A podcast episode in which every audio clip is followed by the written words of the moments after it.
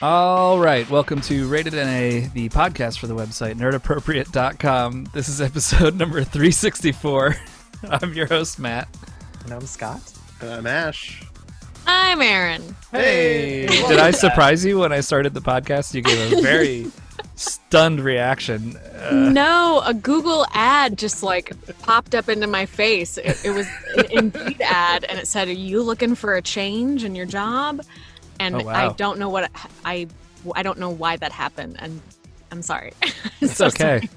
It was so perfectly timed. Your reaction was like right when I said all right, and I was like, wow. I've thrown her finally after the same exact intro for 300 episodes. Yeah. Yeah. it breaks her. Um, how you guys doing? Good, man. Today was like the longest day ever because we decided at the last minute that we were going to try and take our kid to a pumpkin patch. Which meant that he got to skip skip a nap. He's still napping, but getting your kid to skip a nap is like playing with like, do you do you want to inject him with some cocaine? Like, see what happens. So, so so skipping a nap is a risky endeavor, but uh, he's conked out now. So, but it was a long ass day, man. Holiday uh, drops naps all the time. She dropped one today. She naps probably every two to three days, maybe, if she decides Mm. that's a day she feels like napping, and uh, still doesn't conk out at night. She'll keep going until you have to put her to bed and be like, "You're going to sleep," and then she'll lay there for an hour just wide awake, trying to stay awake, and then eventually Mhm. pass out. It's Mhm. good times. Brutal. I don't think they're supposed to drop naps at two, but No, She has decided it's like will. supposed to be close to five. well, she does what Why she wait? wants. why wait Yeah. when you can just stop now? You know, That's who cares? Oh man. I wish I Uh, could Can I have her them. naps? Yeah. Uh, yeah, we've decided we're still going to do quiet time. We learned from my mom. This is how I was growing up. That I stopped doing naps like super early, and my mom, being my mom, just and I was the second child, so I didn't matter. So it was just like throw me in the room, close the door, be like, "You're to be shut up for an hour," and then like walk away from me. so we're doing that. Where if she doesn't nap, she still goes in and sits in a dark room for an hour doing nothing, and we just leave her there. It's good parenting. Keep this in the podcast because it's solid parenting advice yeah, for every person out there. Start that parenting podcast. We what I would just to love do. to do that for myself. Just sit in a room, like Yeah. in the dark for an hour, and not have to do anything, and not have to worry about anything. I'd do it. Have you ever put you've ever put your kid down for a nap and then just sat there for another hour because you were like it's dark and there's like a sound machine going and you're like I can just sit here Mm. forever and not do That anything. great. Oh Yeah, yeah, yeah. all the time, Mhm. All the time. Hey Scott, do you want to like do that rundown thing? you used to Yeah, do all the time, buddy. Oh, wow. It's it's been so the long, I rundown forgot down down down What, what down. we down. actually do on this show, we uh, I think traditionally we we talk about what we've been up to, and uh, maybe some some news things. This is Halloween week, so Mm. um, we will talk about some uh, Halloween type things that we've been doing, like Twelve Hour Shift, uh, the Halloween movie franchise, uh, Wintermoor Tactics Club, Ravenloft, Gonner Two, Halloween movie franchise, and then um, we have some Halloween questions of the week. we do. Does that sound right? Did we do all that? Yeah, we did Yeah. it. All right. Sweet. It's exciting. Um, Yeah. Did anyone else get to see Twelve Hour Shift, or is it just me? No, I tried. I'm I'm No, it's all good. Yeah. I, I'll like because I would have felt bad because we've had Brea on the show a bunch of times, and if, like you watched it and didn't like it, I would have been like, I don't know what. Because I, because I feel bad about stuff. Uh, but uh, friend of the podcast, Brea Grant, this is her second feature after Best Friends Forever, which came out at this point. I want to say five or six years ago. It's been a while, maybe not quite that long, but um, 12 Hour Shift is out now on VOD. You can rent it. I rented it for a couple bucks. Uh, I think it's everywhere where you can rent stuff. It was supposed to be traveling the festival circuit and in Mhm. theaters at this time, but as with Yeah. most films on the planet, that's not happening. So you have to kind of just uh, find them where you can find them. Uh, the movie is, has such an interesting premise. I don't know if you guys have seen a trailer for or anything for it yes. it's okay. it's so It's wild. ridiculous. It is. I love it because it, it's exactly like it reminds me of a movie I, that I would have watched in the 90s. Uh, it takes place in 1999, I think, in Arkansas, some small hospital, some small town. And the general premise is that a nurse in this hospital has been making a little bit of uh, side money by harvesting organs from patients that are uh, near death. So she'll she'll sort of angel of death them if they're or if they're close to dying. So if someone is in hospice or doesn't look like they're going to make it, she'll wait till no one else is around in the hospital and she'll kill them, harvest their organs, and then um, sells them to an orgist harvesting ring. Uh, so if you hate hospitals and you hate the idea of your organs being harvested, the movie is already terrifying because there's lots of organs being removed, and I don't. I just hospitals make me wildly uncomfortable. Hmm. So uh, they do. I just don't like them. And this hospital is like the fucking nightmare hospital because everything is just lit with you know overhead The horrible overhead lighting. Yeah. yeah. fluorescent lighting. It looks just like shitty and old from the '90s, and you know everyone's. It's just it. Everyone's kind of just a little bit scummy. Mhm. so, yeah. uh, so you know, there's a lot of really amazing twists and turns in this film. So, without giving too much away, because I don't want to spoil it, but um, obviously things go horribly wrong, and some of the organs being harvested are lost, and so the the organ organ harvesting gang starts to get involved in the events going on at the hospital, and on top of that, there is a killer who's been locked up at the hospital who escaped from an institution who's like there under watch and the power goes out and it basically turns into this whole gigantic clusterfuck of like one horrible 12 hour shift and the nurses and the people involved uh, at, at the hospital and how they kind of get through the night. Um, it stars my ears are ringing sorry. What's happening are you guys ears ringing Nope. Nope. It'd be weird if all of them were at the Dude, same I've been time. awake for like 20 hours. Um, so it stars Angela Bettis. If I don't know if you guys have ever seen an old horror film called May, uh, or, and she was also in one of the Carrie remakes. But she's a fantastic actress. She plays the main in this film, and um, she just does a. She's a. I mean, a plus performance from her throughout the entire thing. She just plays this kind of. I, I wouldn't even call her psychopathic. She's just so depressed and I think hates her job as a nurse so much.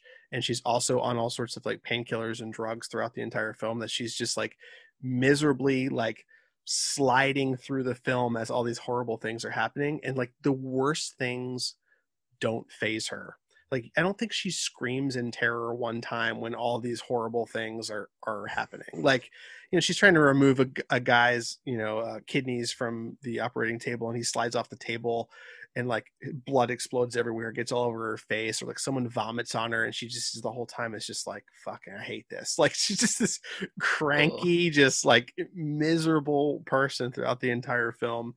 Uh and you know it's what everyone i've ever known that has worked in medicine eventually becomes so unfazed by the human body and the horrors that they see that the idea of like seeing someone cut open on a table or getting vomited on like does not make them flinch anymore which is wild to me because it's like you think like that something like that would just make me i would if someone like puked in my face other than my child which has happened several times but if a human puked in my face i don't know what i would do. I would just convulse and like lay on the floor and scream and wipe it off you know? Um so it's beautifully shot. Brea did a really great job with this film. You know you can tell it didn't have a ton of money but it's wonderfully lensed. It looks great i really really i don't i couldn't figure out much about the soundtrack i need to look into a little bit more but the the the score is really really cool it kind of reminds me of um do you guys remember apocalyptica the old like cello metal band Yes. Mhm. this is a deep cut here but so there's this old cello metal band called Apocalyptica. The the score reminds me of something that Apocalyptica would do. It's all just like deep, heavy cellos uh, with some some strange like chants going on in the background, but it it perfectly fits the tone of the film, and I really liked it a lot. But um, yeah, if you're a horror fan or if you're just looking for something really kind of uh, different to watch, I, I really enjoyed it. David Arquette's in it. He has kind of like a, a So minor weird. role. Yeah, I but he love that he's in it. he's shredded in this movie though so i think he like he went i don't know if you guys saw this but he did like a, a whole wrestling thing recently Yeah. In He's, recent he's, years. he's forcing his own comeback. see that. And Yeah. it's, I appreciate it. yeah so he became Yeah, I a welcome it. professional wrestler and he actually got like pretty built and uh he, he like still has like that physique in this film you're like when did david arquette get like up to be a big guy it's really weird um because he was always kind of just like lanky and dorky, you know. But now, Yeah. uh, you know, it looks like he could actually hurt someone. I'm like, this is strange turn of events. Uh, but it's awesome. Check it out. I think you know Brea Brea is uh really really talented. She wrote this and directed it, and um, she also just put out a, a new graphic novel too about um, oh shit I forget what the hell it's about. I apologize, but it uh, she's you know writing and directing up a storm. Did a couple episodes of Pandora too this season I think. So. Oh, cool. Yeah. Let's talk about something she was also in. Uh, the remake of Halloween 2. Oh, what? Really? Brea, Brea Grant was in that. Yeah, Halloween 2. Wait, who But, did she play? uh it's the after the reboot. So, are we talking Rob Zombie? Y- yes. No shit, there's been so many Halloween reboots. I'll Yeah. look it up. I'll look it up right now. The reboot Yeah, was here. LL Cool J, right? Yes. Yeah. So, so a quick recap of the uh, of the Yeah. Halloween franchise. Started in '78, I believe. Is that right? That sounds right. yeah. Yes. Um, you had Halloween one and two, Jamie Lee Curtis. Those are probably the classics you remember. And then three Yeah. happened, which was their attempt at changing the Halloween franchise into really just being a general quote Halloween franchise, like a Uh-huh. Halloween themed anthology series that happened every year. So um, there was nothing related to the first two films in three, except for the fact that at one point someone is watching the first Halloween movie on TV. That's how f- removed it is from canon. It's a weird one. I actually thoroughly enjoyed it, but Yeah. if you're hoping for a continuation of Halloween 1 and 2, you will be very disappointed. Um, and then four, they were like, okay, fine, we'll bring back Michael Myers. And then four, five, and six all kind of continue on that timeline. They give Laurie a kid, Mhm. um, but Laurie disappears. Um, and then it end that that timeline ends with six in a very very confusing but interesting turn of events that involves Paul Rudd, a young, sexy Paul Rudd, being a weirdo. Um, and then, and then they rebooted it. H20, I think, which was in the 90s, and that brings saw that Jamie Lee Curtis theater, yeah. back, and it and it it's taking place after two, so they completely ignore three through six. H20, Um, by the way, the most 90s way to bring a title back is to call it Oh, something yeah. like that. yeah. H20. And it's very- it's very of the time, right? It's like Oh, very yeah. scream. It's very like yeah. Michelle Williams is in it. Um, it's it's a great cast. It's not a fantastic movie, but I it was one of the ones that I enjoyed the most after maybe It- it two ca- or three. Not to drag you into this, but it definitely left the kind of slow, methodic pace of the first two Halloweens. It was very, Yes. you're right. Like it was, It was a different very 90s. Yeah. yes, yeah, it joined the the classic, just like you know, yeah, teen slasher. Oh, the kid, the kid who plays young Alan in Jumanji is one of the teens in it, which Is I he? thought was just the Really? craziest. I was like, God, this kid looks so familiar, and I feel like I've seen him like beat up with a bloody lip or something, which is a really specific image. Um, yeah, so I enjoyed that, and then after that, there is another film that I guess would be considered eight, if you want to just number them all in order, yeah. but it So directly you follows watched H All of twenty. these this month. Oh, I watched them all, That's fantastic. That's amazing. all of them. I love this series. This is my favorite Yeah. movie series. I just I haven't done that with any of these slasher films. I've seen the first of every one basically, but I really I had a friend who's been watching all of like throughout October has just been watching every slasher movie ever. Um, and she's like, yeah, it's just really fascinating seeing the development of you know directors coming and going, how they try to keep it alive, how they you know stay with the times. Mhm. um, and so I wanted to do that with Halloween. Um, but yeah, and then they they do some wacky stuff after H twenty, whatever that movie's called. Uh, did not enjoy that one. It felt it felt very yeah yeah with the house Yeah. yeah I it was like it's like an that one. escape room basically in Michael Myers' childhood home. Um, I do not remember that at all. That one stars Busta Rhymes. I barely remember this one. I'm looking at it right now, which is why I'm helping. doing But kung fu. yeah, it, it stars Busta Rhymes. 2002. Not to shock you on what year Busta Rhymes would Busta Rhymes would be in a Halloween movie. Wow. Yes. Wow. Yeah. And then that kind of killed the franchise for a Yeah. little bit. And then they were like, let's give it to Rob Zombie and see what he can do. So he remade the first movie. Um, so you'll recognize a lot of dialogue. It's essentially the same story with some elements shifted. Um, like they reveal Laurie being the sister kind of immediately, or they suggest it at least immediately. Of course, if you've seen any other Halloween movie, you know it already. Yeah. Um, and then he did he did a second one as well. That's the one that Sorry. Brea was in. So the 2009. I'm trying to think: is she a, a one of the punk Maya, friends? Maya Rockwell was her character. Oh God, if I remember the, Probably one of I the honestly Girl don't know if I saw the second. I haven't Zombie seen one. this in, since the second Rob Zombie one is weird. So Laurie is traumatized from her experience in one, and then goes like full punk, like full goth punk. She goes from like Okay. goody two shoes girl to just like I can't deal with my traumas, so I'm just gonna put on some like rip tights and listen to metal music because that's how I process trauma. that's fine. Um, That's what I do. But I, I- mean, I'm I'm wondering if she's she, I feel like I feel like she she's probably one of her new friends. So she leaves her old friends behind for like these cool or like punk girls who like are helping her through it but also are helping her ignore it. Anyways, very similar, you know, played out things happen in that movie. And then I think they decided the way that he ended it seemed very very much like an end although who knows anymore in this franchise Right. apparently michael myers can survive anything um, and then of course we have the 2018 reboot um, which also i feel i feel like it's kind of a mix of like rob zombie like bringing humor into things he's not involved in it but in terms Yeah, of like yeah. the evolution of the series it it involves more humor and self-awareness but also kind of keeps it kind of reverts back to the original Michael Myers in in how he moves and acts and attacks, basically. But um, yeah. heard- what did Anyways, you, it, so af- after watching all of them, so like I watched the 2008. I think I even talked about it on the podcast, but I watched the 2018 one, mhm. kind of sans being immersed in it for for, for you know I, I Yeah. hadn't really watched. I think I went back and watched the first Halloween movie, and that was it.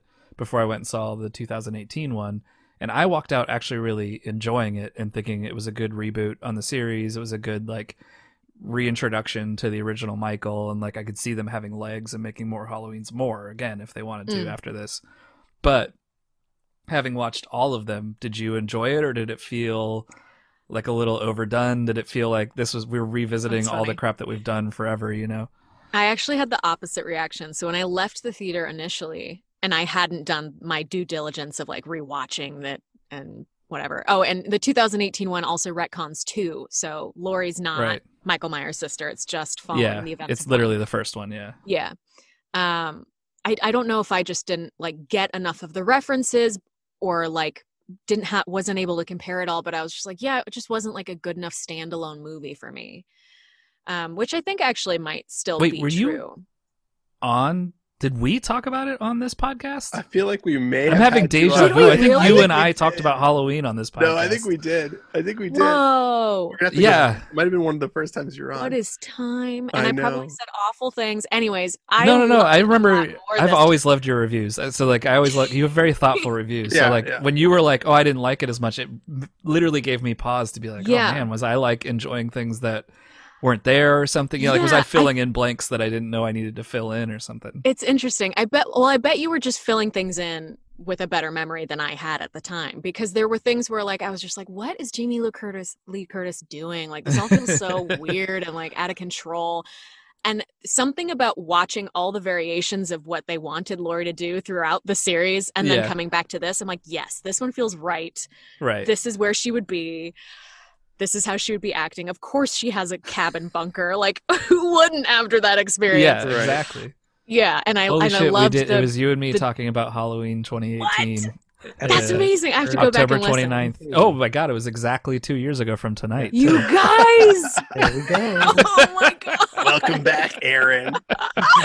That's I know. I know you did last year's Halloween show too, because we had the ska, all the ska music, and that was in last year's show. Oh yeah. And you were on that one too. So this is your third. I Third forced Halloween myself episode. into three annual. All right, well, I guess I'm coming back next year. I'm your Yeah, Halloween it's, guest. it's a thing now. It's officially a thing. Amazing. Yeah, Yeah. but I I thoroughly enjoyed it, and I honestly found it refreshing after the the think- slog of watching them all. I think that's what I felt too. Was I, I like I think what was most permanently like I grew up Halloween was weirdly the for whatever reason the movie like the horror movie series that I kind of latched onto as a kid, and I watched them all growing up, and and then like the third one was always one that I love revisiting because it's just such a bonkers weird movie. Yeah. Season of the Witch, and then um I remember watching H20, I think probably honestly with Scott and like Adam and Andrew, our friends, going to the theater and seeing it and just being like, what is this? This is the weirdest revisit to this movie? Because it was so like over the top in 90s and uh, just weird and and fast paced and it just didn't feel like Halloween. And then when I went and saw the 2018 one, yeah, I just remembered feeling like, oh man, they are honoring like it almost felt like it was done by um oh my god. The director of the first one. John Carpenter. john carpenter. Jesus christ. Uh i'm the worst with name blocking. Uh yeah so it almost felt like it was done by john carpenter. Like like it was a revisit by him to this movie franchise which it isn't but it's just such a good like honoring of of what the original halloween was. So it's Yeah, I it's think- interesting to hear you come back to it and feel that Yeah. it was both refreshing and not you know like I don't know, not like a retread too much because that that was the thing I didn't remember when I watched it was like, are they just Mm. fully retreading Halloween? Yeah. No, yeah, and I I mean like the, I think the things that I probably initially thought were cheesy watching here I felt like lived perfectly in the universe and is like totally acceptable Yeah. amount of cheese. Now, do you Yeah. after you watch that much Halloween, does Mm. it does it impact your psyche in any way, or is it you just do you just analyze it? Do slow like- walking guys bother you now when you Well, see no, them? I mean, like, anytime I immerse myself that much in like any one thing, I find myself either Mhm. thinking about it a lot or overanalyzing, or, or I mean, d- does watching that much Michael Myers like have any sort of impact on you? I mean, I I I feel simultaneously like stupider and smarter in in regard of like watching that much, watching people do so many dumb things. You're just like, okay, I feel like I I feel like I could handle it. I feel like I know what I would do. Not that I could, you know, one on one him, but like I've Yeah. seen all the pitfalls. I know what to do. But at the Yeah. same time. The, I, some of those movies are just so dumb I just that I'm always not- wonder Yeah. why in every slasher film why the person just doesn't run and keep running. Like just, just like, you just don't stop, man. You just keep Yeah. going until until the sun comes up and you're in like a Waffle House eating your breakfast. Yeah. Like, you just keep feel going. and then also also feeling like why did no one do a, a super fast michael myers like that's what i Yeah. loved about 28 days later was them reimagining zombies as like the scariest fucking things that Oh, will yeah. sprint after you because they don't feel pain like they're gonna run through their broken leg they don't give a shit Yeah. yeah, yeah. like why didn't anyone play with that why can't he move super fast and be super scary that'd be extra scary. Super fast slasher. yeah I feel like there's always one super brutal killing in Halloween in a Halloween movie that you're like, oh Jesus, and like they're always the ones that Yeah. felt the realest. The one, if I'm remembering correctly, the one in 2018 is the babysitter. I think is that uh correct? There's a babysitter in the Yes. newest one that gets killed, and you're like Jesus, and it's like because he just kind of appears in the house essentially, Mhm. and you're like, well, you know, there, Yeah. he, he's always they always manage to write him into situations where you're like, with few exceptions, although there are some where you're like, just run in the other direction and he'll disappear from you because you're faster. With few exceptions, they always manage to write him into situations where you're like, oh, I don't know what I would do if there was a Right. a person who right seemingly physically can't be stopped and is just in a small room with me and I'm stuck, you know. and like once he grabs you i think it's like Yeah. you're done You're Yeah. done. yeah that that that's a good scare because it's the kid that she's babysitting saying that there's someone in, in his room and she Yeah. checks and she's like there's no one there and he's and she tucks him in you know s- says sweet things and then she tries to close his closet door and it just looks like something something's blocking it and she tries again and then opens it and he's just like boom and Yeah. grabs her oh it's so good and the kids are just like look at him out Yeah, kid runs, doesn't he? Doesn't he take off? Yeah, the kid's great. That's that's totally Danny McBride. Yeah. Yeah.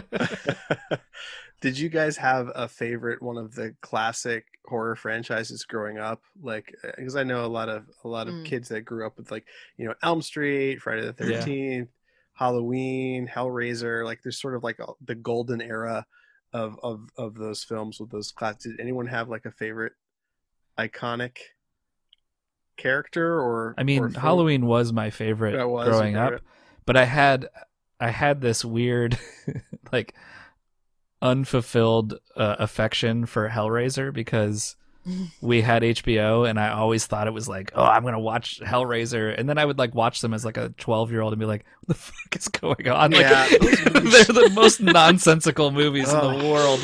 But it was just like all like it was like visual of like what is this like crazy body horror shit going on? That that's what yeah. I think that's But- what's fascinating to kids with Hellraisers, like the meat hooks shooting out of the Yeah. box and everyone just being like, Whoa!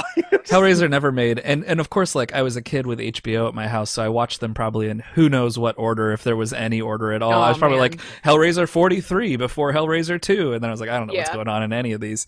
But Hell- Halloween was the one that, for whatever reason, grabbed me when I when I saw it when I was little. yeah. Mm. I was an Elm Street kid for sure. Um, Mm. I still remember my dad. I was like really little. My dad taking me to see Nightmare on Elm Street four in the theaters, and like we got there, and I don't know why, but the, there was like a line around the block to go see Elm Street four. Uh, I guess they were very popular at the time, so we actually waited in line to go see Elm Street four, which I think was the Dream Master. Yeah, I think it was Dream Master.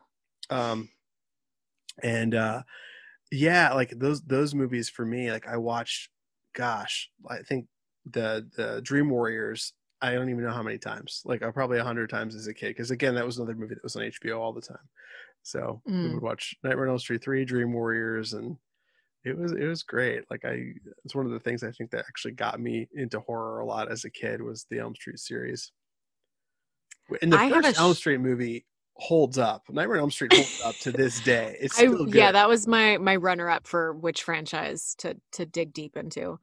My my answer is shitty, and I think it has to do with you know my age and the movies that I, I I'm trying to think of like when I actually went back in time to watch like the classic slashers, and it I don't think it was until like college that I actually understood that that was worth doing.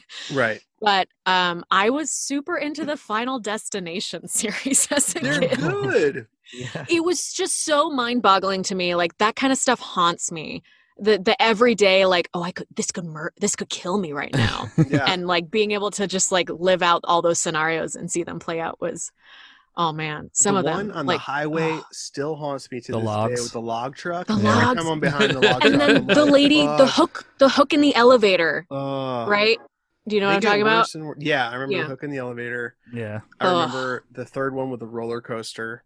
Um, Mhm. everyone just bouncing off the roller, co- Yeah. falling out of the roller coaster, and just like getting impaled, and just like, oh Yeah. my lord, like it's like the Rube Goldberg of just death and destruction. Those films, it's ridiculous and like, and once you watch them though, it gets etched into your head. You're like, I better not It step on that roly thing, or else yeah. that I rope know. bone's gonna go up my ass, and then I'm gonna feel Yeah. chilly on my crotch. Yeah. and then I'm gonna they die. stick with you Yeah, it's awful. Well, that's awesome. So I'm glad you're rewatching Halloween. Uh, I don't know how much I want to. I mean, I guess we, we could shift. Let's talk about Wintermoor Tactics Club, and then if we have time, we'll talk about Genshin Impact because no one really wants to hear about Genshin Impact. I want to hear about Wintermoor Tactics Club. Uh yeah. So Wintermoor Tactics Club is a game that I stumbled upon um and uh uh, someone in the in the Steam reviews which is part of what got me hooked um called playing it is like like cuddling in a blanket and sipping some cocoa. And I agree with that completely. It's just a it's just a it's it's honestly it's a family game. And I think um, younger kids, and I, I can't put an age on this because I really have no idea at what age kids start like understanding strategy games. But it's it's made for a younger audience. It kind of reads like a young adult novel. Um it's it's about some kids who are um in a you know like a, um an, a generic d&d club um at their boarding school and one day the principal shows up and he says, "We're I'm gonna like get rid of all clubs except for one." Which is going to be the ultimate club, and to prove that you're the ultimate pl- uh, club, we're going to have a snowball tournament. Very random. it doesn't really make any sense. Um, but the tactics club is like, oh, we got this. Like, we'll just treat the snowball fights like, you know, our our D and D games. And so all the practice that you've been doing in in the in the club, just learning each character's abilities and and what fights what. Um, then you start having real club on club fights.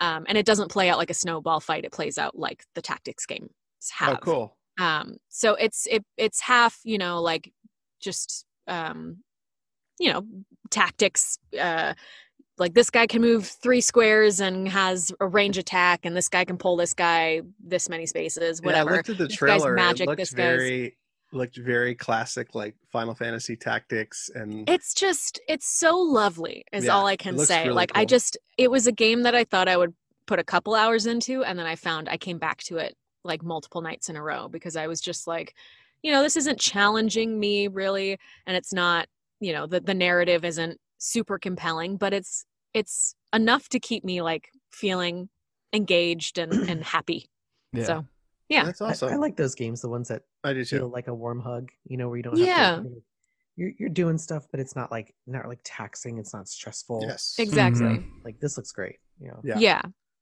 That actually segues pretty good into Genshin Impact, which I guess I will talk about because it's the same sort of game for me. Um, Genshin Impact, like uh, I told Matt and Scott about this earlier this week, but it's sort of this strange anomaly of a game. It's uh, developed in China. It had a hundred million dollar budget, woof uh, converted to U.S. dollars. I don't know what that is, but a hundred million dollars U.S., um, which is a huge, you know, huge amount of money for for a game like this. But it's just a it's a traditional RPG. But the thing that's kind of wild about it is it, it looks a lot like Zelda Breath of the Wild and plays a lot like Zelda Breath of the Wild. It has the same stamina system and exploration and open world, but it's uh, PS4, iOS, Android, and PC cross uh, crossplay cross save so like you can pick it up on on your phone or on your tablet or on your your, your ps4 or your pc play for a while and put it down and all your progress saves. Um it's it's beautiful to look at. I mean it has the same sort of uh cel shaded pastel look of of the zelda games or the newer zelda games. Oh my gosh, even the the music on their website sounds like Zelda oh yeah. like. Yeah, it's I like it's very very zelda. um but it's it's what they call a gacha game in that it- the whole the whole shtick is that it's about character collection. So you start off with a single character and as you progress through the, the main narrative and everything is voice acted and there's cinematics and it's it does not feel in any way shape or form like a mobile title which as someone who works in mobile i kind of know how microtransactions and mobile stuff works and this is like this is just really broken the mold. There are loot boxes and, and things like that or what they call wishes which give you an opportunity to unlock new weapons and new characters. But um i've played for maybe i don't know 10 to 15 hours and haven't really wanted to pay for anything. And i've unlocked eight characters. They all play very differently. They all have different skill sets and moves. They're all voiced by different voice actors. Hmm. uh, they all have different animations and and they all have personalities. It's really strange. And like some of the and you figure like a game like this would just be fetch quests and dungeon grindy but it's not like that at all. It's like a legit mm. rpg there's like a mission where i had to go you know help the librarian retrieve library books. And at the end of the mission she's like hey let's go to the cafe and just like talk. And i was like what the hell? So like it, i just went went around and got some library books then I went back and talked to this other character and got to know, know them a bit and unlocked a side quest to go into this little mini dungeon where one of the books was being like held by a wizard. And i'm like this is cool. I mean like you know and similar to Wintermoor tactics club the narrative isn't my absolute favorite. You know the, the dialogue's not the best but like to, to sit there and be able to explore this beautiful world for zero dollars and um, to have this like fast fluid combat is really cool and refreshing. And it, there's no like you know everything right now is so heavy and like uh life is pretty heavy. There's a lot of negative shit going on and like to have a game that's just like oh i can just like run around this pastel pretty world and like kill slimes with my magic it feels pretty awesome to kill slimes with my magic uh for for zero dollars. And and the combat uh really quickly to touch on that is really really well done. The characters all have different combos you can like say like cast a wind spell with one character and then you can actually swap between your characters on the fly. So you can switch to like a fire character and as that wind spell's firing off you can fire like a fireball in there and it becomes a fiery tornado that you know will lift the guys in the air and burn them at the same time. And then you can switch to an archer and shoot the flying guys with you know arrows. I'm like oh this is just this is Do you just do you hot swap the characters like while you're while you're playing? Yeah, yeah. and Oh. They they have like maybe a one second cooldown, so you can switch. You can set up your teams of any the characters that you unlock. Uh, right now, I have eight characters. So I have two teams of four that I bring out, and uh, you can swap on the fly to you know any of your the teams of four that you that you have set up uh, at any time. So there's no you know you don't have to really grind anything or do anything weird to get that ability. It's just part of the actual mechanics of the game and there's all sorts of mini stuff too. There's a gliding mechanic that lets you you know fly from high high places so you can glide around. And Can you there's a there is i don't know if there's fishing but there's cooking. I was gonna that's say, kind of is a there cooking? there's Yeah. cooking. Cooking is a huge part of the game. Like there's food and stuff everywhere recipes all over the place all of it gives you stat buffs and resurrects and all that kind of fun stuff. But anyway So, it's called lem- genshin impact. Um Let, let me ask you a technical question. yeah yeah yeah. What? How does it play going from like mobile to mouse and keyboard to controller? Like, does it work? Does it make sense to do that? Yeah, it's wild, man. I I was I, play a mouse and keyboard on PC. Um, I have a pretty solid PC rig, so obviously the game looks a lot better on PC than it does on iOS. But it's totally serviceable on iOS too. It has um, screen control, so little like you know little virtual thumbstick on uh, on iOS. But the way the combat is set up, um, it all makes complete sense when you get the Hmm. controls in your hand, and it doesn't feel weird to go through a dungeon or to go through combat on on a on a tablet or a phone. Um, I feel like it's a lot. It's obviously a lot more fluid on PC just because the hardware's you know if you have good hard, hardware, the Yeah. hardware is so much nicer. But um, yeah, it does have uh, some form of multiplayer component. I think you can co-op through dungeons later on, but I, I haven't seen any other players or anything, which is really refreshing to me. like all it of was these games where you like log in and it's just a sea of blue names, like yeah. butt crust sixty nine. it- sixty I thought it was nine. You know. advertised as an MMO though. Like, do you not? Does it not? Do you not encounter a lot of people in the game? Uh, I think what you have to do is as you progress a little bit further in the game, you unlock different dungeons, and I think those become multiplayer experiences if you want to do like the the raids or, or dungeon crawls Oh, and stuff cool. like that. But the world Yeah. itself, the overland map, and like the the narrative, the main narrative of the game is completely single player. It's just a single player, old fashioned RPG with a Hmm. silly story about gems and time warps and dragons you know the, the very very typical uh yeah. Eastern Very rpg tropes. Yeah. but it's awesome. I really i'm i'm really enjoying it. It's fun. It's, it's super easy. Like i don't think i've died once. Oh, man. which is nice. Yeah. Do Y'all ever hear yourself describe a game to somebody? I'm only going to use this example because you just said it, Ash, and it made me think about it. But do you ever hear yourself describe a game to somebody and then just be like, I could have just done that in real life, I guess.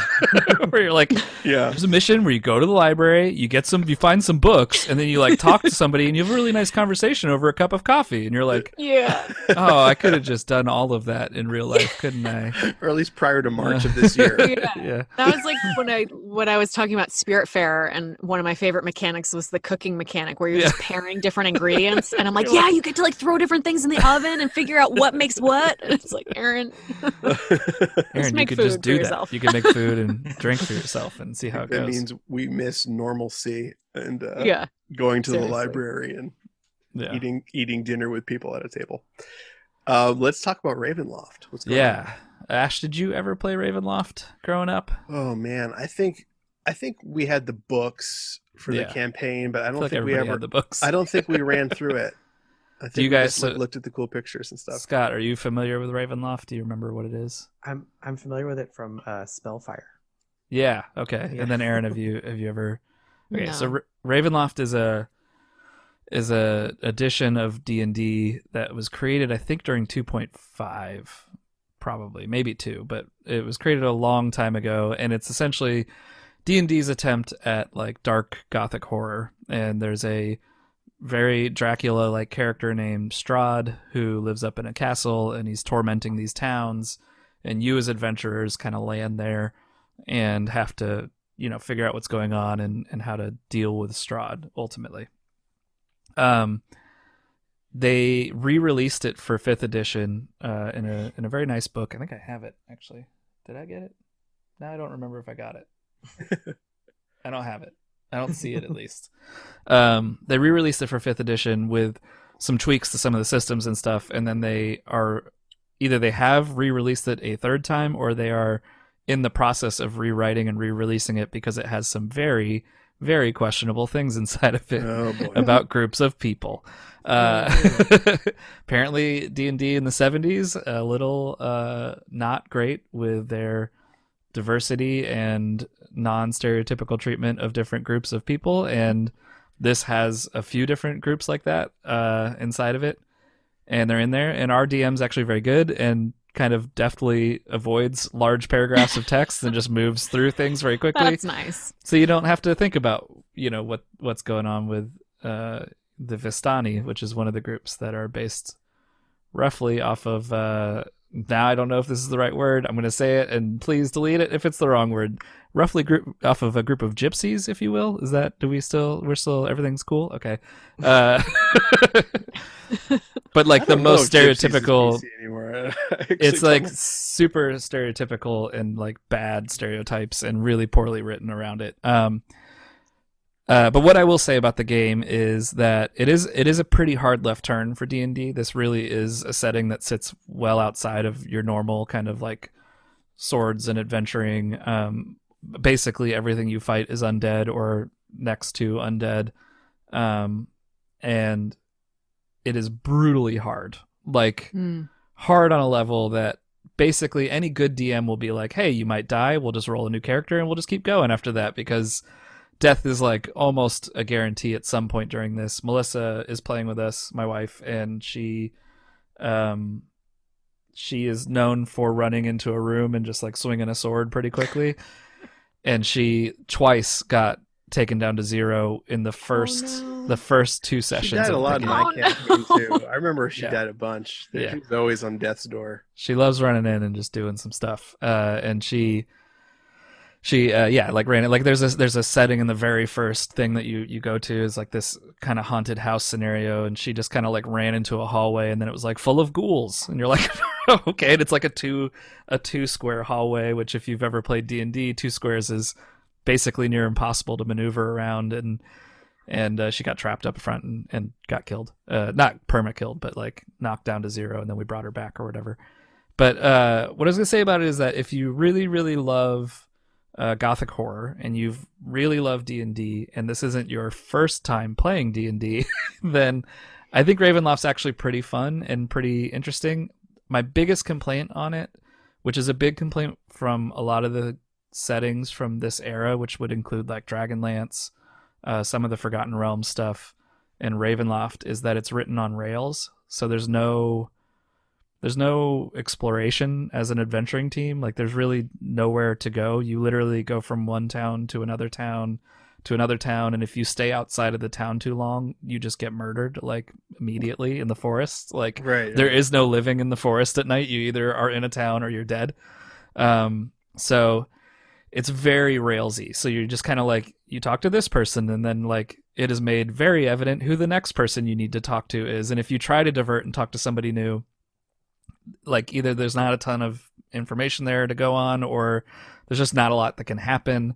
Uh, and again, our DM's really good. He actually there's like a point in the book where you get this um, fortune told to you by the Vistani, and uh, one of them tells you to like go find a man with a monkey who's more than he seems, or something like that. And we had latched onto this very tertiary character that he mentioned unfortunately for him very early. He just like said a name for this like toy maker and we we just like everyone in the group was like this is the person we're gonna go find and we're gonna buy some toys. So that was like our only mission in the game at that point. That always and he, happens. he very deftly like flipped two characters to focus on like one of the ones that we thought was good. He basically just took the backstory from another one and like gave it to the one that we were all super interested in which is like a great dm move but not something that was in the book like we were very clearly supposed to talk to the other person and like it's just written in a way that it's very plotted out the whole way through Mhm. um, so if you've never DM'd before, do not choose Ravenloft as your first one. It is it is it, it would be I can't imagine it would be fun. It would probably be very brutal. If you've never played before and you're playing with an experienced group, I think that would be fine. But if it's like a full group of you that are just like trying D&D for the first time, this would be a really terrible setting, so avoid it. Um, but it is fun. It is super gothic horror. It's great to play during October and like have fun going through a bunch of haunted houses essentially and fighting different demons and ghouls and ghosts. Um, and it's it can be written very well, but some of it's a little clunky. Uh, so you know, if you are super interested in it, then it's it's great. It's been out for 30 years. I don't really have to tell you whether it's good or not, but it's it's a fun game uh, for more experienced D and D players. But it is pretty brutal, and I could see even being experienced, you get kind of worn out on it pretty quick. So different, but Very yeah, that that is why I think none of us played it as children Yeah. because we probably all read a paragraph and we're like, "What?" and just never went any further with it. Right. Right. Spellfire was a card game that Scott and I played. That's why Yeah. we knew what Ravenloft I wish was. I, I I don't know what happened. I must have sold my cards. I wish I still had them. I wish looked it up and our cards. Honestly. we played. You gave them to me. I have everybody's Oh. cards. I don't have have Spellfire. I don't Spellfire think. cards? I'll have to look. I have all the vampire cards. No, I have the well. I have the vampire cards. I have vampire cards. Ooh, okay. I got the big crate of them with all the Who- different. Who has the rage cards? Oh, it must be Adam. I don't know. Does I don't have Adam them. Have those? Okay. I wish somebody still had the Spellfire cards. I just I only have the the vampire. I went and- back and read a review of Spellfire, and it is not rated well. Oh. we played it a lot, and it's rated like a cool. very poorly. I mean, the pictures were cool. I just Spellfire was D and D's attempt to be Magic. Mm. Like D and D Mm. realized they were just sitting on just gallons of IP that they could make a game with, and Magic was making bazillion dollars at the time, and Spellfire or D and D was like, "We'll make a game called Spellfire," and like we latched onto it, but apparently no one else really did. I was not convinced we were playing that game correctly. Just We probably of- weren't. Yeah. Okay. Were we Uh, playing any of them correctly? Remember when we went to the mall and played Oh, Vampire yeah. and yeah. Yes, I do. Yes, I do. Anyways, We went to. Um, I'll just tell the story. We went to a a, a, a tournament at the mall at our local mall and like it was with much older people who like clearly were like heavily invested Yeah. in the card game and they were like correcting us on all the rules at the table and i was like oh shit we've been playing this game wrong the whole time yeah, but then when i thought about it i was like i kind of like the way we were playing the game and we just kind of went back home after that and just played amongst ourselves and we Yeah. never played with anyone else ever again but like i think making up our own rules was the right approach ultimately we should we should Yeah. clarify this mall we went to also has a Kmart and a Publix in it. It wasn't the most legit mall ever created. and uh I remember we all sat with one guy sat down, he corrected how we said almost every word in the game Oh, and then we were just Oh like we all stood up and we're like, "Well, we're not doing this anymore." like just walked away. Jesus. yes yeah Oh, He's like, Man. "That's not how you say it. That's not how you say it." This is like a thirty-year-old man too, Yeah. correcting like fifteen-year-old There were, like boys. some there was some five dollar words on those cards and we just didn't Yeah. we just didn't have them back then that's Yeah. okay that's man. quite Internet. all right Gotta it. Can you tell us about Gonner too, Scott? Yeah, so um uh it's I think it fits well into a Halloween theme, but it's a um it's very it playing the game is very out of character for me, which um is part of the reason why I wanted to bring it up. I played the first one. Uh both games are on Game Pass, which is like how I'm discovering a lot of cool indie games these days. But if you've ever played uh what the hell is the name of that game that everybody liked where it's like the roguelike platformer? Um uh side scrolling roguelike platformer fighting game the one Ash and I played, dark something demon it's like a ds Oh. game the one that DS game or a Switch game. it, the initials are are ds right like the Oh. one that everybody played i don't remember what Dark the hell it's Souls, called. Demon Souls. no the the side scrolling one that's like you get the weapons and you go through and you die Oh my bunch and- gosh! Why can't I think of the We name? of that played. Uh, yeah, we played. you and I played, didn't we, Ash? Yeah, we played it on Yeah. Switch. what is it called? PC. Why do I not know what it is? I don't know. The, it Hold just on. escaped my brain. But anyways, it's if you've played, uh, if you like games like that, you'll like Gonner. But it's just this game is a little um, bit quirkier in the way that you play through it. Like the art style is really bizarre, and um, the game encourages you to, and it's kind of like a more of like a bullet hell game. So you're you're twin stick shooting as opposed to like doing more. Dead Cells. Thank you, Dead Cells. Yeah. So if you play Dead Mhm. Cells, you'll like this game.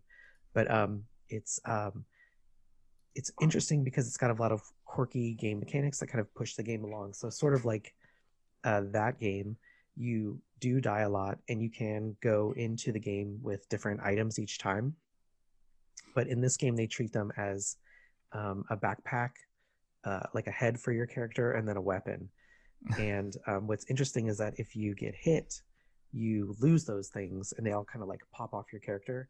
And so you're not automatically dead. You have to go retrieve them uh, in order to like continue playing through the levels, or not. So like if you're very good at this game and you can just get through the game by kind of like maneuvering and like um, there's always a dash mechanic so you can attack things by dashing so um, you can still kind of fight your way through the game like there's like all Right. these kind of like near death states that you can be in um, and then it's Does it take place? So, in terms of the like the aesthetic of it, is is it's, it's side scrolly?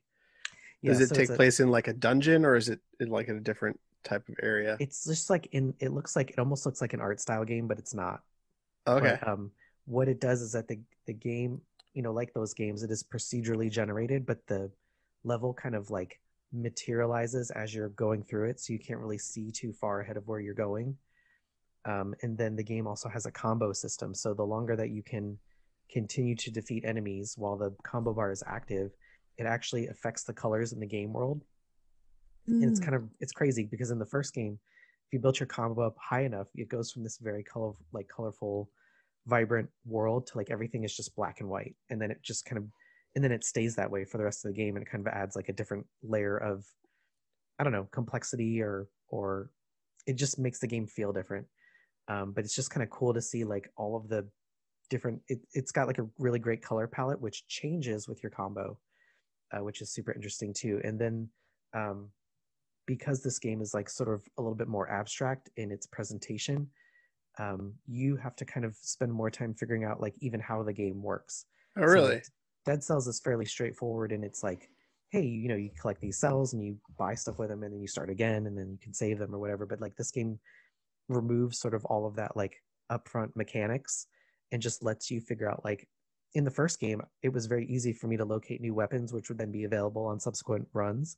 But uh, on this one i can't on gonner 2 i can't find like any new weapons or any new skulls. So i think there's something that i'm missing and i need to learn how to do it. And i think that's part of the fun of the game. And it's like like i said i normally don't really care about games like this. I don't like uh roguelike games necessarily. And i'm not like a good like souls player but there's something about this game like the uh, mechanics are really crisp there's like a you know double jump and a dash and like you can twin stick and shoot in any direction and it's like you know because you get to that near death thing it's like you're it's very frantic Right. um, the way that you play through the game because it's trying to make you play through quickly to keep that combo going, which gives you more points, which you can then use to buy stuff like at the checkpoints, basically.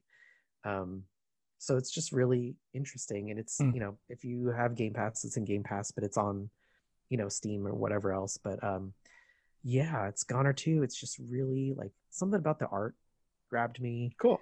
and then um just kind of went for it so yeah like but it's it's definitely got that kind of like spooky aesthetic it's not like scary but like you know it's basically death is asking you to do stuff for them and that's kind of like the the motivating factor in the game and then like like all of those games you just kind of like you try you die you learn something repeat eventually you get different weapons and different uh, skulls which give you different abilities. Um, so you might get like a double jump or you can dash longer or like a bigger clip or whatever for your ammo but um, kind of gives you different ways to play through the game. And then like in the original one kind of like dead cells they started doing like daily challenges as well. So it's it's got some things in common with that game but it it does its own thing which i think is pretty cool too. So that's um gonner and gonner 2 i think are both in game pass and they're both uh pretty great Cool, man. That's awesome. That's awesome. Yeah, I'm, Cool. I'm I have a video of it playing right now, and the art style is really cool. Yeah. it is it is hard so like that's the only thing i'll throw out is that if you're not um if you want that kind of experience i'll just throw that out there right away that it's um it's quite challenging and um like i said one of those ones where you die a lot so if you're cool with that then give it a shot Awesome. Well, let's take a quick break and come back with just a quick little news segment, and then we'll get out of here.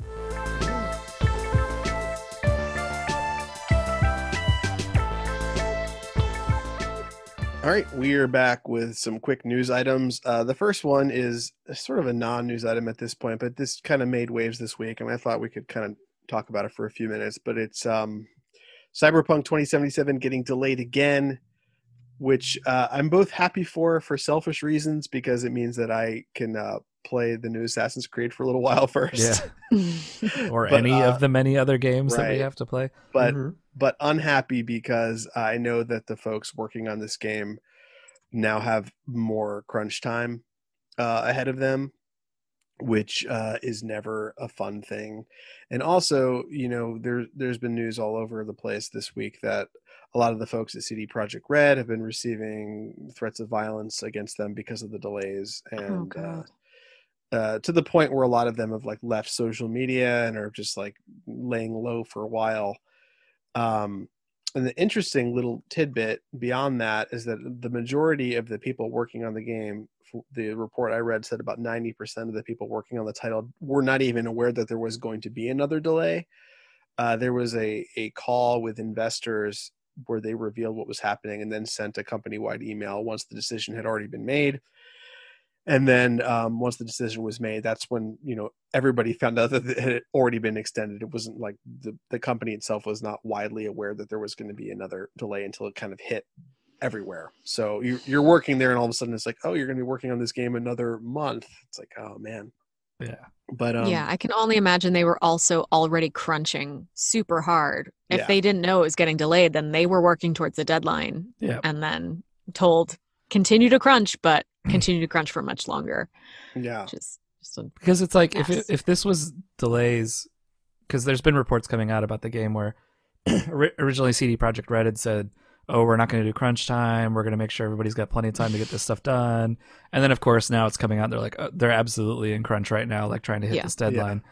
And that's what's happening. And it's like if the delay was happening because they were like we're not going to do crunch time Yeah. and we pushed it out because that's the look either you get a game that's not complete or you get a complete game later on. And we're not going to like you know do 70 hour weeks and stuff for our employees i think that would be fine. I'd be like who cares? That's great. Like push it out. Let let everybody have time to make it to get it done. Hmm. but the fact that it's not the fact that we know it's not and the fact that we know this is just going to be another month of crunch for these this poor team right. really bums me out. Like I- it just it's just sad. I just want this, Yeah. people not to have to like kill themselves to get these games put out you know? I mean it's insane. Right. And, you know, the fact is, is that they're sort of at this point, they're at the mercy of the marketing machine, right? They've been putting out their their Night City wires. They have like, you know, all of this stuff ready to go, all these huge marketing beats. And it's like, Yeah. well, you don't want to fall into the same trap of like what happened with Marvel. Like Marvel is still releasing like Black Widow and like all these Yeah. toys right now, and the film isn't coming out till next summer now, you know, because they had all these marketing beats set up that they can't match. So I mean, there's you know a lot of money at stake, but I think Matt's absolutely right. It's really unfortunate that the guys working on the game and the the staff working on the game, I say guys universally, but um, the staff working on the game has to, you know, en- endure this for a longer period of time. I mean, a lot of people were shocked because they went ahead and said the game went gold, so the game is complete. You can play through it, you know, from beginning to end. But from what I understand, they're working on the day zero patch, which is like a lot of bug fixes and minor Mhm. tweaks and just quality of life stuff that they're kind of plugging away with at this time. So, you know, I we talked about this last week a little bit, but I'm so behind on everything that like Yeah. I like this game could come out next May and I'd be like, that's cool. It's fine by Yeah. me. Like I know. know. I'm the same way. time just vanishes for me now anyway. Like October 1st could have been yesterday. I have no idea. Yeah. So, I do actually want to call out something for Cyberpunk though. I don't you know, we get a lot of games marketing and we live in the world of constant emails for games marketing. Uh, I actually think Cyberpunk has done a very good job of kind of it's not organic. It's definitely, you know, planned out and thought of, but their their methods of like the the what was it the night wires or the night city wires or whatever the releases they're doing of like information, some of the videos they're putting out, like the content they're slow rolling out to people has actually been fun for me to watch. It's some of the first time I've really like watched a 20 minute YouTube video about like how a how a mechanic's going to work in a game and it's been interesting and fun to me and I actually think that they've done a good job at all of that and I don't always say that. I usually think marketing just goes poorly. I feel like marketing's only there to remind you that the game's coming out or to ruin the perception of a game for you. Like it's going to be one of those two things. And like you should either shut up and not say a word other than like the game's coming and like just let it let it roll out or you know they clearly have a good product but they also have what i think is a very good marketing team putting a solid plan behind this thing and i've i've watched a lot of it and i've taken part in a lot of it i think it's pretty cool so Yeah. they've done a good job Those Night City wires are really well produced too. yeah they're like the, super well produced the last one about. Uh, I never thought I would enjoy uh, recording audio of motorcycle engines, but like, Oh, yeah. put this video out of them like Yeah. record. Did you watch it, Aaron? yeah No, I, Oh, that's absolutely it's something I would click on. It's totally. It was like Keanu Reeves and his partner out at like out at a track talking about like how excited they are that these motorcycles that they help build are in the Hmm. game and they recorded all the different sound effects for like all the different car engines and they just nerded out about like yeah audio recording and engine size for like 15 minutes i'm like this is actually really entertaining That's awesome. yeah I watched like a 15 minute one about like Refused and like the music that's going into the game and stuff. They've just done a really solid job of like focusing their marketing efforts and like putting solid messages out. And it's just always looked good, you know, like they, they really have done a good job of not crapping all over the game by releasing stuff, which I know sounds weird, but like it often happens. Like companies have very well intended marketing and then people get their eyes on it and they're like, whoa, that looks not good. and you're like, oh no, we should have said nothing, you know? Like, so I think they've done a really good job. That's all. I, I thought Yeah. I'd call it out. But yeah so is anyone um in this group actually upset about the delay or is everyone like whatever No. i see lots don't- of whatevers yeah. I don't think so. No, I mean, because like you said, we've got plenty of things to play, and I think like for the majority of people that are not like living on the bleeding edge, these games don't have to come out like on a certain date, right? There's like a right there's probably like a, a core group of people that are waiting for the game to come out, and everyone else will play it in in the spring for the spring sale or whatever it goes on sale or whatever. It might right happen right away, right? So This is gonna be a Yeah. big game. It's gonna take people a lot of a lot of time to Yeah. do. A couple Yeah, weeks but- at least. I mean, certainly there are other games, right? There's other Yeah. other things Yeah. to do. This is entertainment, right? So I think you know, Yeah. like, That's how I feel about like all delays. It's it's, it's Yeah. like it can only mean that either it's allowing the devs to have a a better life while they finish the game Mhm. or the game's going to be better for it. Like it never is because in my mind, you know, they're ruining the game. Like it's Yeah. just like it only means something better they're is back there hacking terrible things into the Yeah. game. We'll add bugs this week. Um, Uh, I actually wish, and this will never happen because there's no business person possibly savvy enough to ever let this happen. Who knows? I'll let you guys decide. Uh, but really huge artists like bands, and, and I, I'm trying to think if there's a good example movie wise. I feel like there is, but it'd be like Netflix or Amazon or something. But like, uh, I'm just going to use this example of somebody who I actually do like a lot and, and listen to. Uh, Ariana Grande put a single out and announced it like literally the week before it dropped. Like she was just she did some vague Instagram post about that everybody immediately started trying to like decode and figure out what it was. And I think it was like 4 days later the single came out. And now they just know there's like an album coming at some point, but they have no idea what the date is. But it's you know, of course, ul- super ultra hyped.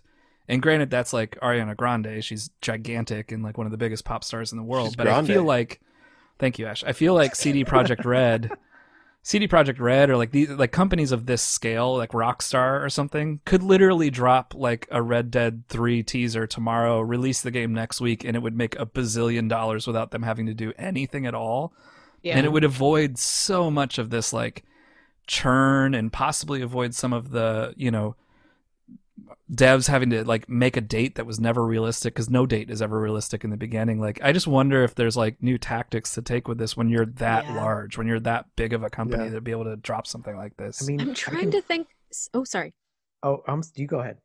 Well, I, I was just gonna say I I feel like someone did that at the Game Awards either this year or last year, where because I th- I feel like I I was there, which means it was either either two years ago or, or last year. Right. Sorry. Oh wow. Um, and there was a reveal of something, and maybe I don't think it was a whole new game, but it might have been like new DLC or Sure. Yeah. something that people were stoked for that at the end it just said like live tonight like what, Oh, by the yeah. time you get home people in the in the audience or like That's at cool. midnight tonight it's live and like the crowd lost their minds Yeah. i was like yeah why don't more people do that because it's like cyberpunk was announced like two years or three years ago. Like it was a long freaking time ago when they announced the game.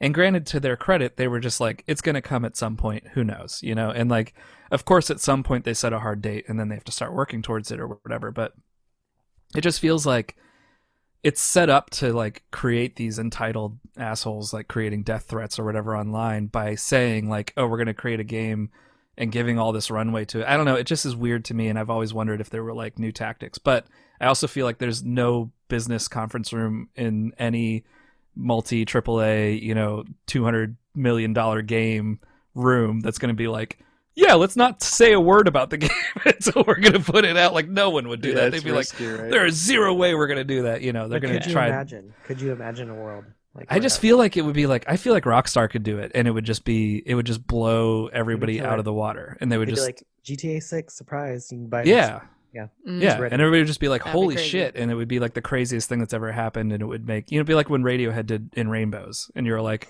"Oh, a, a giant mega band just put a record out because they felt like it on their own online Yeah. for free," and it just shattered how everybody was thinking about how to do that stuff, you know. So I don't know. Anyway, somebody listen to this and do that. I don't have. I'm, Yeah. not, in, I'm not in those boardrooms. I mean, I I don't, I don't think you what- want to be. what what um Aaron said. I mean, like the the things that I'm most excited about when I'm watching like these kind of like game, you know, like E3 and like different like game presentation events is like the things that they're like, here's the thing and you can get it now, or here's Yeah. the thing and it's coming next week. Like because there's plenty of things that we've seen over the past few years, like Cyberpunk, uh, Halo Infinite.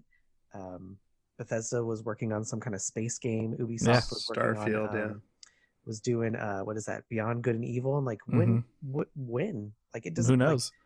right? So like there's hype for like a second, and then you just wait, and then what do you do while you're waiting, right? So um, Yeah. I can wait, right? It feels like that's truly for investors, right? Like Right, it has think nothing to do with people buying, and it's really just like, hey, people who are investing in this company, please don't stop. We're working on a title that everybody's Hmm. excited about, and so keep giving us money to do it.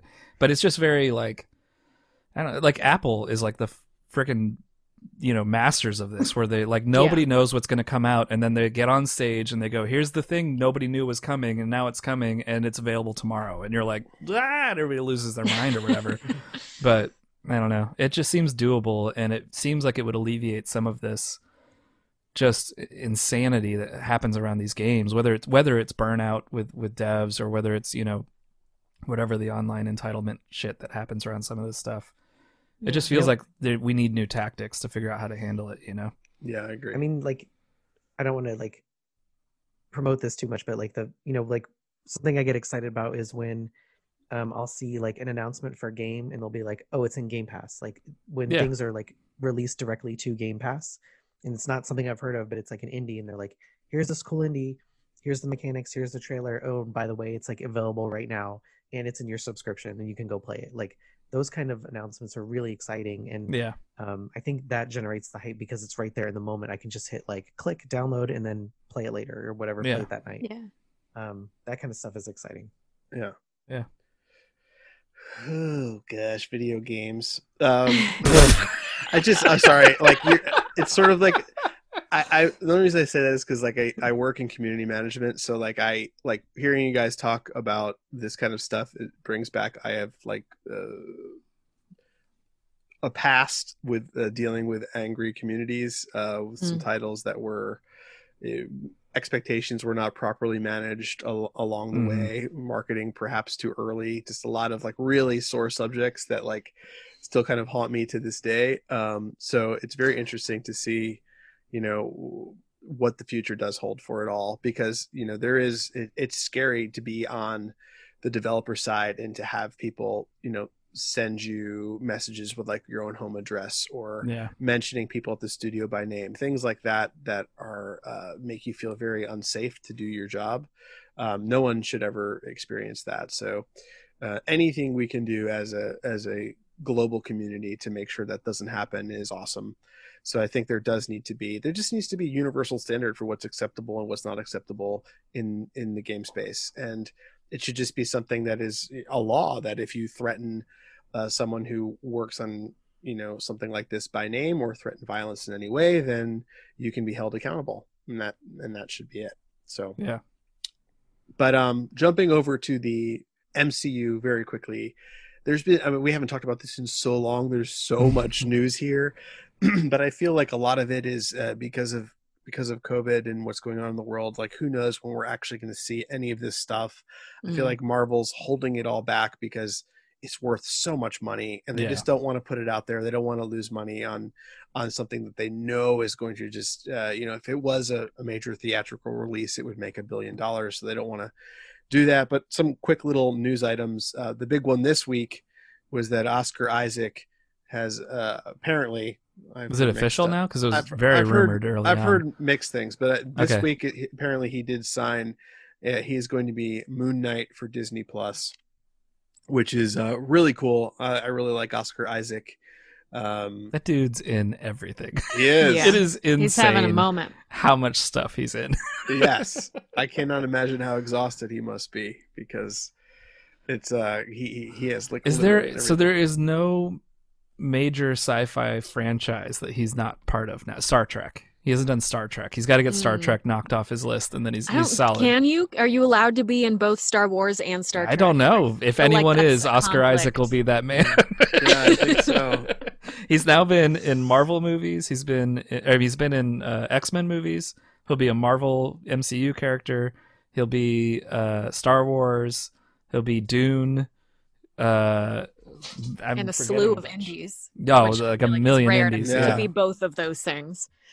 yeah. Guy's just everywhere. He's I great. love it. I think he'll be awesome in this. I think that's a great casting. They tend to cast very well, but that's a super great casting for one of my favorite weird Marvel characters. Yeah, I'm curious the the route that they take with Moon Knight and uh, if he'll have any interaction with the rest of the MCU. I mean, apparently all these characters are going to interact with the rest of the MCU at some point, but it would be weird seeing Moon Knight talking to like Captain Marvel. Like, what would they what would they even talk about? Unless they are gonna in like you know ten years do Secret Wars or something where there's everybody shows up again. It feels like that's where they're headed. I mean, like all these shows that they're creating for Disney Plus are apparently very tied in. It's looking like the um the Scarlet Witch one is going to be super super tied in. So it's like I, I don't know. I mean, it's it's amazing to me. I remember when they pitched all these Disney Plus shows and it was all the movie stars. I was like, "What? How would you even they're going to get all these like AAA movie stars into like a Disney Plus show? That seems very weird." Right. and now Mhm. they're proving it out as like a that's literally what they're gonna do and it's gonna you know all tie in and be this big universe and Disney Plus is going to make crazy. a lot of money. they're already Um, making money don't worry about them Yeah. Shang-Chi. Shang-Chi. Yeah. no, rather, they are making a lot of money. Speaking of which, Mandalorian drops in 45 minutes um, or Whoa. 55 minutes. Um, Shang-Chi. thought it was november oh man no, great. It's, t- it's tonight. cool Uh, Shang-Chi just wrapped production um, and the, the crew is incredibly hyped about it. So that's actually in the can, which is good to Exciting. see. They delayed That's for a while because of COVID, but they, they finished it. They had a closed set with all sorts of new mask rules and all that wild stuff going on. But they finished it, which is awesome to see that movies are still being made. Thank goodness. Um, big thing for Spider-Man 3, which actually started filming, I think, yesterday in Atlanta. But Jamie Foxx is back as Electro, which is so this weird. this like broke this broke everybody because it means that they're doing spider-verse like right. it basically they also leaked a shot that they quickly walked back that had Andrew Garfield and Tobey Maguire in it as well. Mm. and then they deleted it. They were like, "Oh, that's not a thing. We're not doing that. That's a joke. Nobody's doing that. It's a joke thing, you know." But oh man, it's pretty clear at this point that whatever's happening in the WandaVision and the first Doctor Strange movie are going to break open the universes inside of Marvel, and we're going to start seeing this kind of insanity. And they think that the Spider-Man movie is going to be heavily tied in with uh, a multiverse and, and essentially the Spider Verse, and we're going to get everybody, all cool. all of all of everybody. You're going to get that's gonna be Green crazy. Goblin and you know saying Godspeed Spider-Man and stuff. Oh no! Please, no more William Dafoe. It's gonna be William Dafoe. Come on. I can't love William Willem it. Dafoe. Bring I him in. take it. Let's do it. Only if he can do like a Spider-Man version of his death scene from Platoon, where he's like running in slow motion, getting. I'm sure he could. he probably, Probably, I mean, he's could. Willem Dafoe. Uh, he can do anything. Uh, he's in Aquaman though, so can he double dip? Can you do that? Yeah, of course. I guess Oh, you can. There's If you're rumors Willem there's- Dafoe, you can. D- oh wait. Oh wait. Oh sorry. Just had a total explosion of my brain.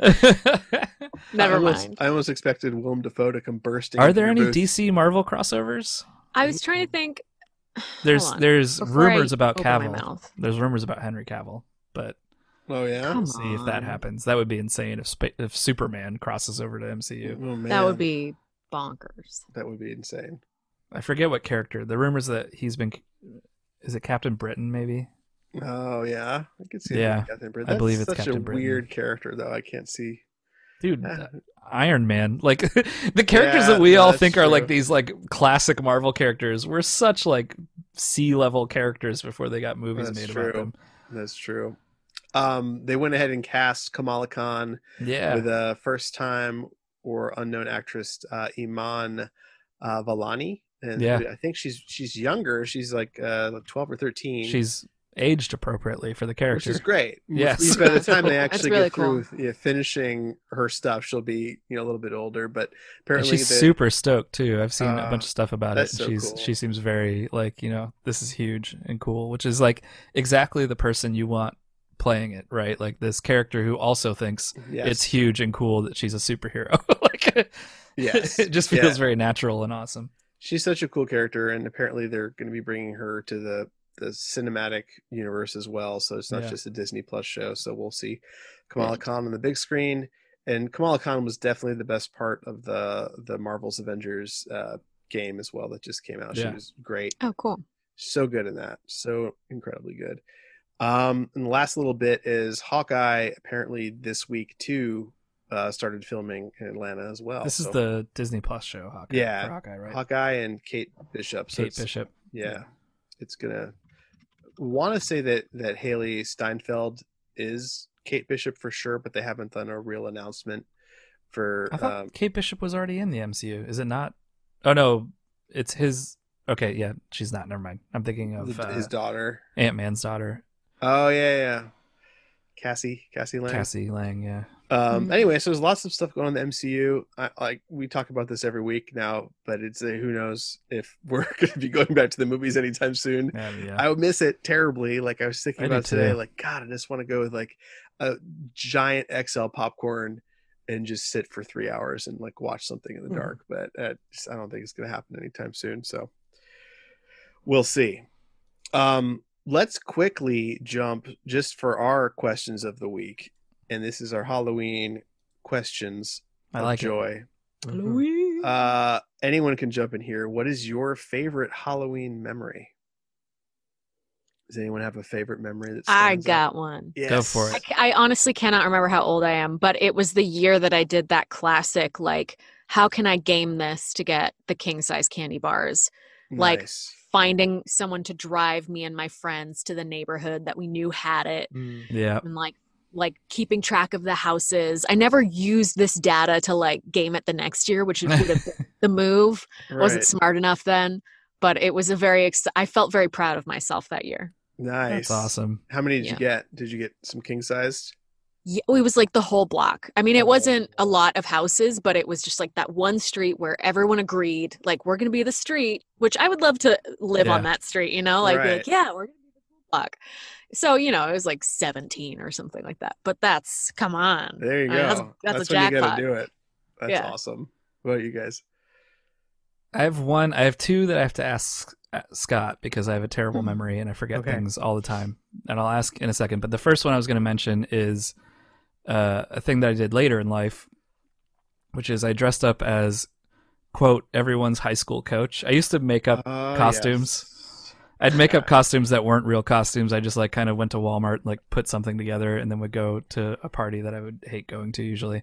And uh, I dressed up as everyone's high school coach, and I want to say it was Cohen, uh, our friend Cohen's Halloween party. I don't remember whose house it was at. I think it was, yeah. And I walked in with Melissa, who was dressed as like a bumblebee, I think. And everybody recognized Melissa right away. And I walked in, got a beer, and sat, I think, next to Ash, to be fair. And he looked right at me, did not know who I was. Oh, Other people were looking at me. And then I think I said something, and everybody looked at me and was like, Matt? And I went, yeah. And everybody started dying. They were like, I thought some creepy dude just walked into our Halloween party. So I was Oh. in, I was in a like sweatshirt, all gray sweatshirt, uh, short shorts, uh, crew socks pulled up with sneakers on. I had, Yeah. I had the clear glasses, so the clear Yeah. like athletic glasses. Melissa drew a mustache on me, and uh, I had like a Notre Dame cap pulled like low Oh, over so my good. face. And I had a Oh, I had, man. think I had a time watch. I had like a stopwatch and a, a whistle. Yeah. Everybody, nobody knew who I was. I didn't look. I looked like me, but not exactly like me. It was But it- uncomfortable. And then in a circle with everybody, they all went around and told stories about that I did look exactly like their high. Everybody went to different schools, and I looked exactly like everybody's high school coach from from whatever PE class they had. That's Yeah. incredible. Didn't Yeah. didn't you do a, a Batman one year? That's Was my favorite. Batman? I was gonna. That's the next question, Scott. I'm gonna answer that one down there. Don't worry. Okay. Uh, the questions I had for Scott really quick was one was one before I turned 16. Did we drive your mom's car to go to where the big candy bars were for Halloween once? Uh, I know that we went to Taco Bell once. Did we just do Taco car. Bell? I think so. Scott's cool mom, hypo- or allegedly, so she doesn't get arrested for this. when I was 15 and I already had my learner's permit, she let me drive this like totally POS like 1972 Honda Civic or something. Honda Accord. Honda Accord. The thing couldn't get above 30 miles an hour. It was the worst My car mom ever and I were created. the only ones that could start the car. it was so oh, amazing, Oh, but she let us drive it, and I have this weird, vague memory that we took it for Halloween once to go somewhere, but I don't remember where. And then the other question was, were you with me? Did we get our candy stolen one year too when we were like 13?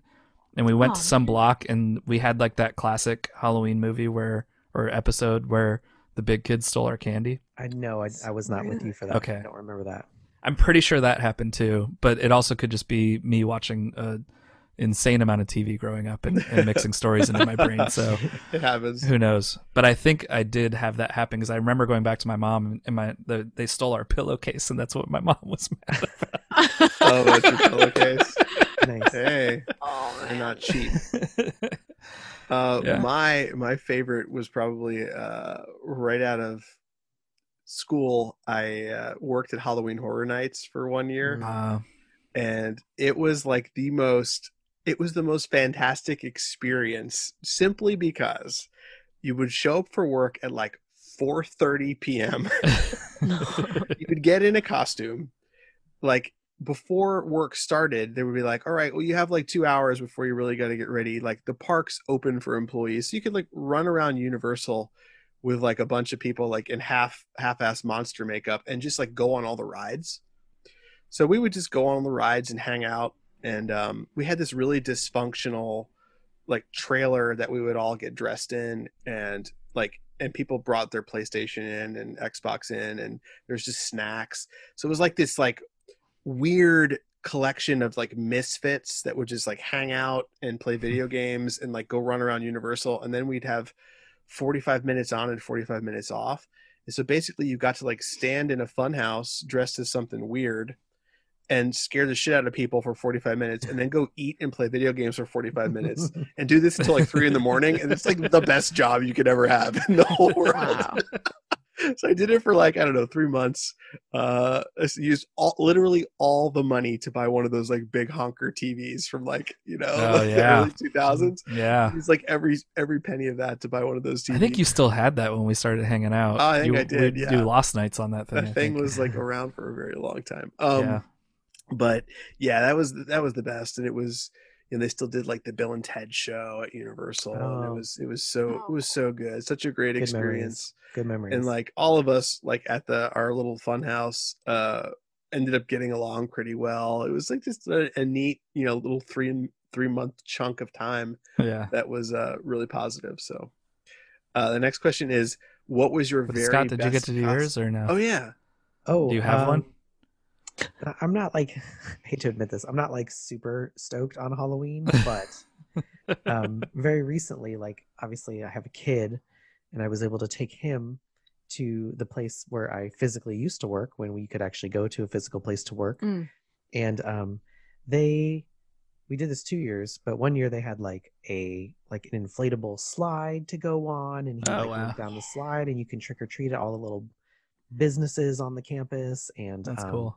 And it kind of just blew his mind because like we got to go to dad's work like um you know like at night and uh the group that i was working in set up like these like minecraft stations so he got to play like minecraft and he got like some Oh, swag cool. and he thought it was like the coolest thing ever and i was like okay we're good Yeah. yeah That it's like is we don't, awesome. have to- we don't have to very go cool. like there's nothing nothing is going to top this and that was like that was pretty awesome for me That's to be able to, for him to see that yeah Awesome. Uh, next question is, what was your your favorite costume or your best costume over the years? So Scott hinted mine, but uh, so I think the year probably either before or after I did everyone's high school coach, I did uh, out of work Batman, and I bought. Um, I'm not. I have a. I have a belly, so I bought a smaller than good sized Batman shirt that kind of hung my gut out a little bit. And then I bought like a kid's Batman mask and a kid's Batman belt. And then I put Oh, a yeah. cape on and I the belt like barely fit around me and then I wore uh, gray sweatpants that I like crapped up with like soy sauce and stuff so they looked like they were just like super dirty. And I wore flip-flops, I think, and then I hung a sign around my neck that said "We'll fight crime for food." and Oh, man. uh and then I went to the party and we were just hanging out and then our friends Haley and I think whoever she brought at the time were Joker and Harley Quinn. So that I had a Joker and Harley Quinn with me that we took pictures and I really like paunched out and looked as gross as I possibly could, but it was it was out of work Batman was was by far my favorite costume I've ever put together. That's a good one. My Uh, least favorite you have there was I was a hobo as a kid. They had like it's a terrible costume. I don't know why this was a thing, but in the 80s they had like hobo costumes. Like literally you would dress up as a like 1930s cartoon hobo yeah, with like That a bindle, a bindle and like a broken down jacket and then they had a Yeah. mask of like an old man. It was like this creepy old man mask. What? And my pa- my parents dressed me up as that. I like I don't even know how many years I was I was a quote hobo. like it's like it had to be it had to be probably from like age six to age eleven. I was a hobo or something. It was beyond normal and okay. But that's the eighties. That's what it was. I don't know. yeah. There you go. Oh, what about you, Like, Scott? Do you have a favorite? Oh, my um, growing up, my mom used to make uh Halloween costumes because you could go to whatever the fabric store and get those patterns, you know. Yeah, yeah. And so there's two that I remember is that my mom made one. I was a shark one year, Yeah. and the other one was like a like an astronaut, but it was like all this reflective oh, that's material, cool. like metallic, metallic like fabric. That's awesome. So it was like this crazy red, white, red, white, and blue like spaceman costume. I loved it. It was awesome. Um, my worst one, I don't know. I don't really have a, a worst one. I I know that like uh, I have an Admiral Ackbar costume, which is like That's I not love it. bad. I love that bad. thing, man. That's really good. That's Yeah, like solid Ackbar cosplay. If you were to put that together and go to Star Wars Celebration Yeah. with it. Maybe I'll wear it this year and I'll take a picture. We can share You it. should. You should do that for sure. I don't know if I, I I always like I know my worst one. My bet I never really get there with my costumes. It's always like my costumes are always like half half shitty and like I actually try but then they just fall apart. I did like two terrible things. Like one year I tried to be a mummy as a kid and just like wrapped myself up in like TP and cloth and like just like I was just and it was like 90 degrees It's You know, Florida, Florida yeah. Halloween. and, like and I'm all just like wrapped in like swampy TP that's like getting you know soaked from sweat. And I'm just like Oh, th- that was terrible. But the worst, the very worst one that my wife still makes fun of me for was I tried to do. I used to be into like special effects and stuff, and like horror makeup and stuff, and I tried to do like a Wolfman costume. Mhm. So I had like like a I had like a Michael J. Fox Teen Wolf like jersey, and I was like, I'm gonna do Teen Wolf, and like I covered myself with spirit gum, and was just like sticking like pubes all over my body to like make wolf hair, and like it never really went on right or looked correct. So I just looked like this like you know like 1920s like horrible circus creature, uh, and like it was all like in my eyes and like between my fingers. It was all just like being covered with, you know, with syrup. It was awful, awful, awful. Oh man. So like I wore that for like 10 minutes at a party and like quickly ran and changed into something else. But my own like that that the Wolfman was the definitely the worst. Terrible. I think my best costume was probably uh uh made and designed and made by my mother. I was a candy The corn. best. Oh, so it was perfect. just like a little like cap, little triangle white cap, and then just a brr, like just sack of fabric. I loved it so much. Um, and my worst, I don't know if it's my worst, but I remember being so unhappy with how it turned out, similar to you, Ash, where I tried to be Molly from The Walking Dead, the character that I voiced. And I it's just like I couldn't. Did- It was my didn't first attempt together. at cosplay, let alone just a bad Halloween costume. It was just, it just never, it wasn't, it wasn't up to par. oh, it's the worst when that happens. It's always so Yeah. disappointing. You're like, oh, what did I spent ten dollars on this? Could have spent six dollars on some secondhand Batman crap at know, the right? Oh, Spirit you- Halloween right store. idea. Oh. so, uh, oh, okay, so there's this there's oh, boy. this horrible lobster costume that I bought at a garage sale. oh, I think you rolled this out once. Oh yeah, yeah. It's been at my house for like 20 years, and I think it's been worn by like probably 20 or 30 people over the years for various events. It's the stinkiest, like just like just sweaty lobster that Christina keeps trying to throw it out, but I'm like, I'll never throw away the lobster costume. It's has a legacy now. Uh, the last question is, what is your favorite candy of choice, and your least favorite candy for the holidays? We've all got answers here, right? Uh, one. yeah. Nerds rope is the best candy. Ooh. I may, have, I may have to. no agreements. no, I may have to second that. I really do like Nerds ropes. The Uh, Nerds ropes are pretty fantastic. I 'cause, love like, it. People nerds in hate it though. they're No, not my least favorite by far. They're definitely not Yeah. my least favorite. No, but it's Reese's peanut butter cups is is number one. Number one. Whatever. Mm. Look, I know my vices. You know, that's one of them. Uh, Reese's peanut butter cups. Yeah, What about you, I'm trying to think of my worst, my least favorite. So go ahead, Scott. You know, I actually, I actually really like candy corn. Do Like, for you? Yeah. I think Really? that's fine. I think it's a perfectly acceptable. Yeah. People hate on candy corn, and I don't think that's all right. I don't know about candy corn, man. uh, my least favorite is definitely uh, almond joy because it'll kill me. But beyond almond joy because it'll kill me, um, uh, what's the one the junior mints? Anything with like a mint in it, I just want to. Oh. I just want to heave or Butterfinger. Get the fuck out of here with that. What? I love Come butter- on, Yeah, it's Butterfingers- Worth, no, it's I'm worth with the Ash. amount of flossing you have to do. Ash. Oh, I'm with butter- Ash. Butterfingers are very low on my list of acceptable So candies. gross. So gross. Uh I, I mean i'm i'm really not a licorice person although who Mm. knows i'm much older than last time i've had it who knows like i like olives and crap that i didn't like when i was younger too so maybe i like licorice now but it's it's low on the list i'm trying to think of least favorite Anything banana flavored for me. Yeah, yeah. oh Like yeah The Laffy Taffy or Runts. Ugh. Get it out of here. yeah. i think i had like banana laffy taffy before anything else like taffy wise Yeah. and it like immediately made me think that's what all taffy was. And then i Oh, just no. avoided all taffy for like a long time growing up. That's 'cause i was like taffy's disgusting. How can anyone eat it? Ugh. and then i remember we were on a trip to like boston and i was like 16 i was well into being you know a person with a opinions and stuff. And i had like saltwater taffy for the first time. Yeah. and i was like oh taffy's good Yeah. it's actually Yeah. it's actually really Good. I'm good glad you fixed it. Yeah. yeah banana flavored stuff i used to hate cherry flavored stuff too i've gotten over that a little but Hmm. trying to think of like it's it's probably licorice. I, I'm just gonna roll black licorice. Yeah, Ugh. I, I hated banana runts so much. I remember throwing them away all Oh, the time. God, You'd open up a package runts. and it'd be like four bananas and like one Not lime. worth You'd be it. like, "What is this? Can't do it. Get Mm. out of here!" Any stinkers, Scott?